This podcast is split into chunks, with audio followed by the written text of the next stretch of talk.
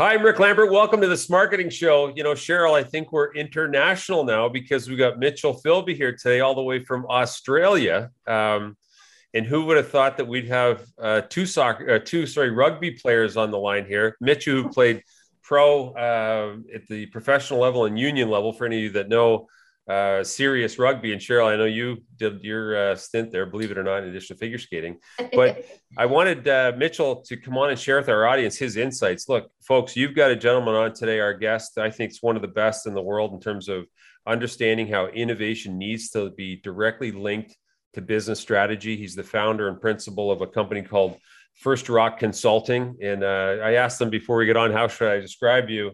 Um, he didn't use the term consultant, but you know, Mitchell, you know what a consultant is, right? Yeah, I, I heard some nice comments. And I've heard some uh, negative comments, so I don't know which one you want to go with. We say uh, sell to win. We say a consultant's a guy from out of town, right? Because how possibly could someone over here in Canada United States know what a guy from Australia knows? Sure. But anyway, congratulations. You know, author of a book. I know you're a professional speaker that speaks at tons of conferences. You got a deep background, 30 plus years in the print area industry where I come from but now you've completely blossomed out. And I think you're sitting right at the core, from what I understand, of a lot of tech companies that are trying to bring their product products, ideas to market. And uh, you know, so many of our clients, Cheryl, are dealing with digital transformation and technology, innovation, all these things. So today, uh, if you would, uh, first of all, thanks very much for coming on, Mitchell. I know it's 6:30 a.m. your time. Um, Welcome, Mitchell. Thanks, Joe. Let's jump into it if we can here. Like, why do you think innovations become so important you know when it comes to designing a business strategy? It's a really good question and uh, because i spend so much time and we've learned a lot of things over past 20 years or more around about the innovation in the r&d space. And what we're finding is that um, if i took a typical rogers bell curve and looked at what that went through as a cycle what we're seeing is that where a product usually was brought to market and it had a life uh, in that market for 20 years and so in a revenue on annuity model for that period. We're seeing that products don't uh, aren't in market for that long anymore. We're seeing it shortening really in concertinaed right up into five years, uh, even less in some cases. Um, it's like your typical iPhone that you might buy, you change over quite quickly. So we're seeing today that products that you develop um, don't have that bandwidth being in market, and that's causing businesses from all over the world in different industries some challenges. And that challenge is really how do we actually accelerate our innovation space because we don't have uh, products in market for long. So we actually need more products coming in. And so that dilemma has, is facing every business. So what we're recognizing is that um, with that shorter curve that, uh, that you're seeing in bell curves, people are now focusing on innovation. And when I sit with board directors and C-level executives, you know, they go, why do we have to spend so much focus on innovation? And I talk about why that bell curve has changed. And they recognize that and they go, wow, we, we should be focused on innovation. And then they recognize innovation needs to be a practice um, where there is a standard, and now there is standards around innovation, but it should be a practice that's fully more aligned to a business strategy so they can execute that. Um, and I guess that's why there's always this kind of theatre around innovation um, but when you understand innovation really well, it's really about supporting the business ongoing sustainability in marketplace. If that makes sense. Um, Mitchell, I've you know the, the pandemic I think has done a lot of things for a lot of businesses. It's not been good for a lot of industries, but one thing I've noticed is a lot of new startups that are happening. There's a, there's a lot of entrepreneurs that have seen the pandemic as an opportunity for them to create something for themselves. So I know that any of those individuals watching would want to know what are the secrets that you've seen behind successful startups?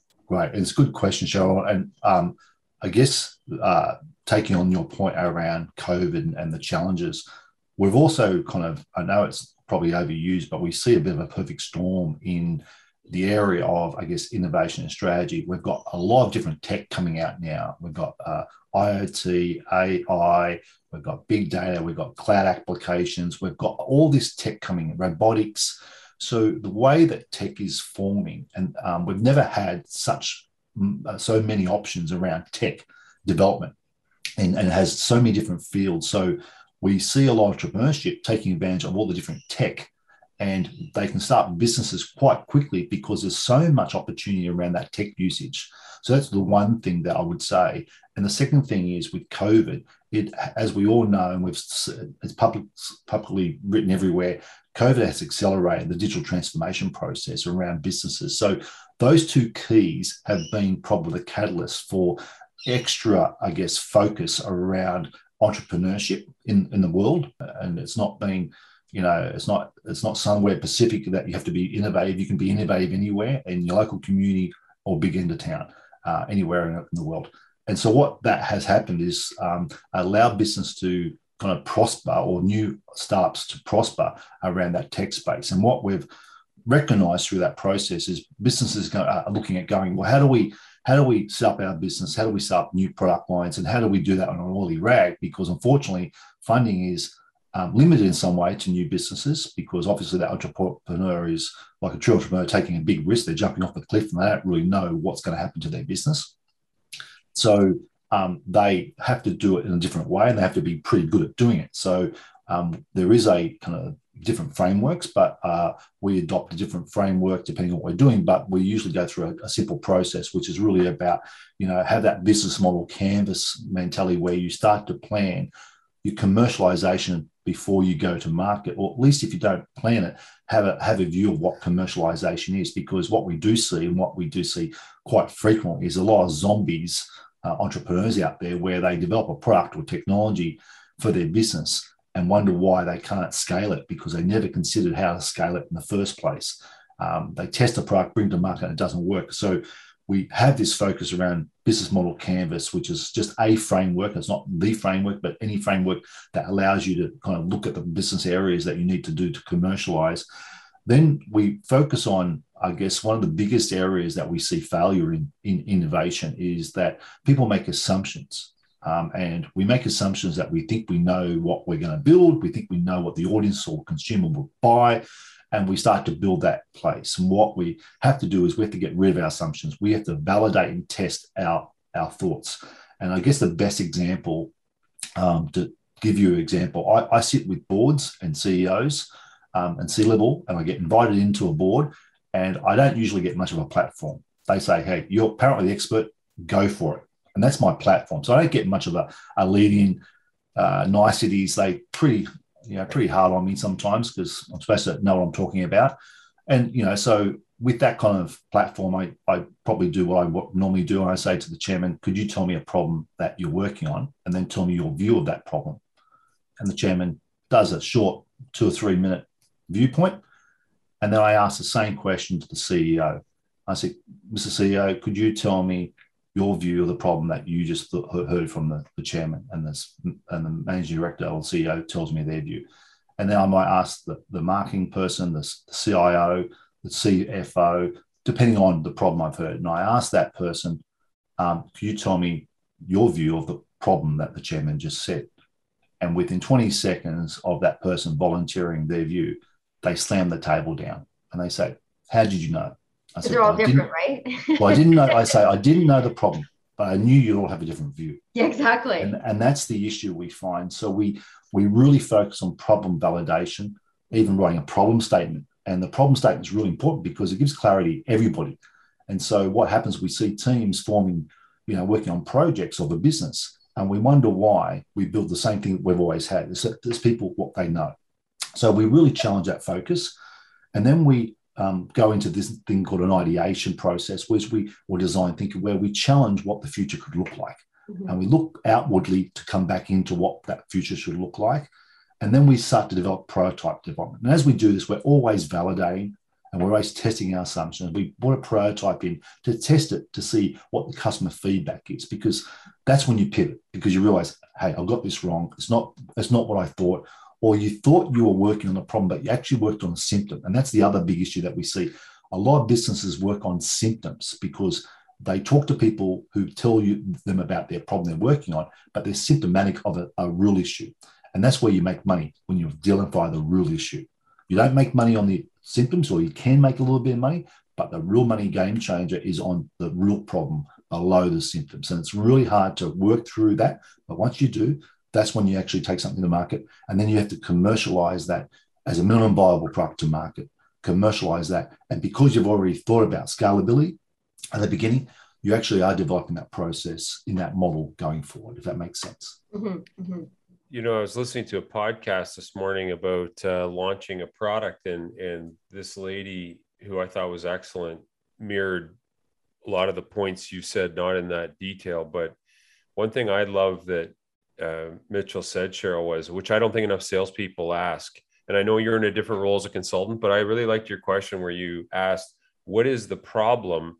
then you said you asked them what is their view on that problem, which I mm-hmm. think would give a whole other uh, perspective to a salesperson. Um, and I agree too, chasing symptoms versus the problem. I mean, it's classic. Uh, anyway, great I, points.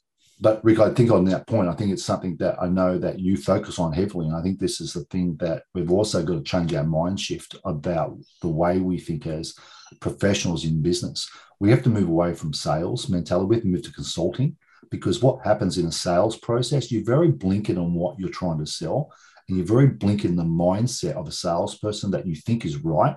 Consulting is a much broader aspect, and you have to understand what the business requirements are.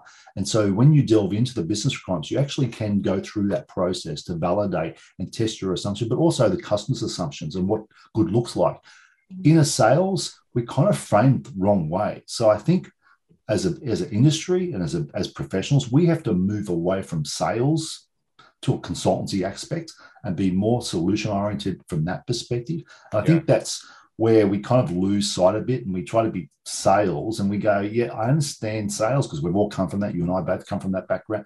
But I think that when you gain the experience, you need to understand how to be a consultant.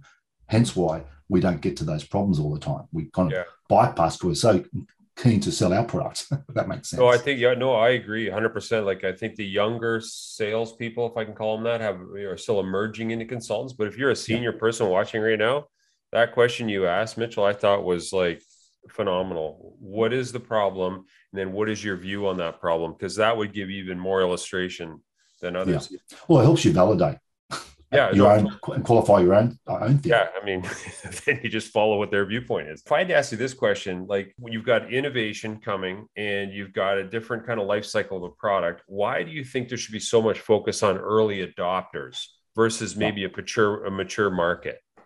That's a good question, Rick. Um, and the best way to explain that is that um, because I spend a lot of time with organizations who are raising capital, um, Series A uh, investors, capital raisers from different perspectives on different exchange um, around the world. One of the things, things that we learn from that is that the investment community who invest money to you, they want to see that you do something and give them a return on that investment, obviously.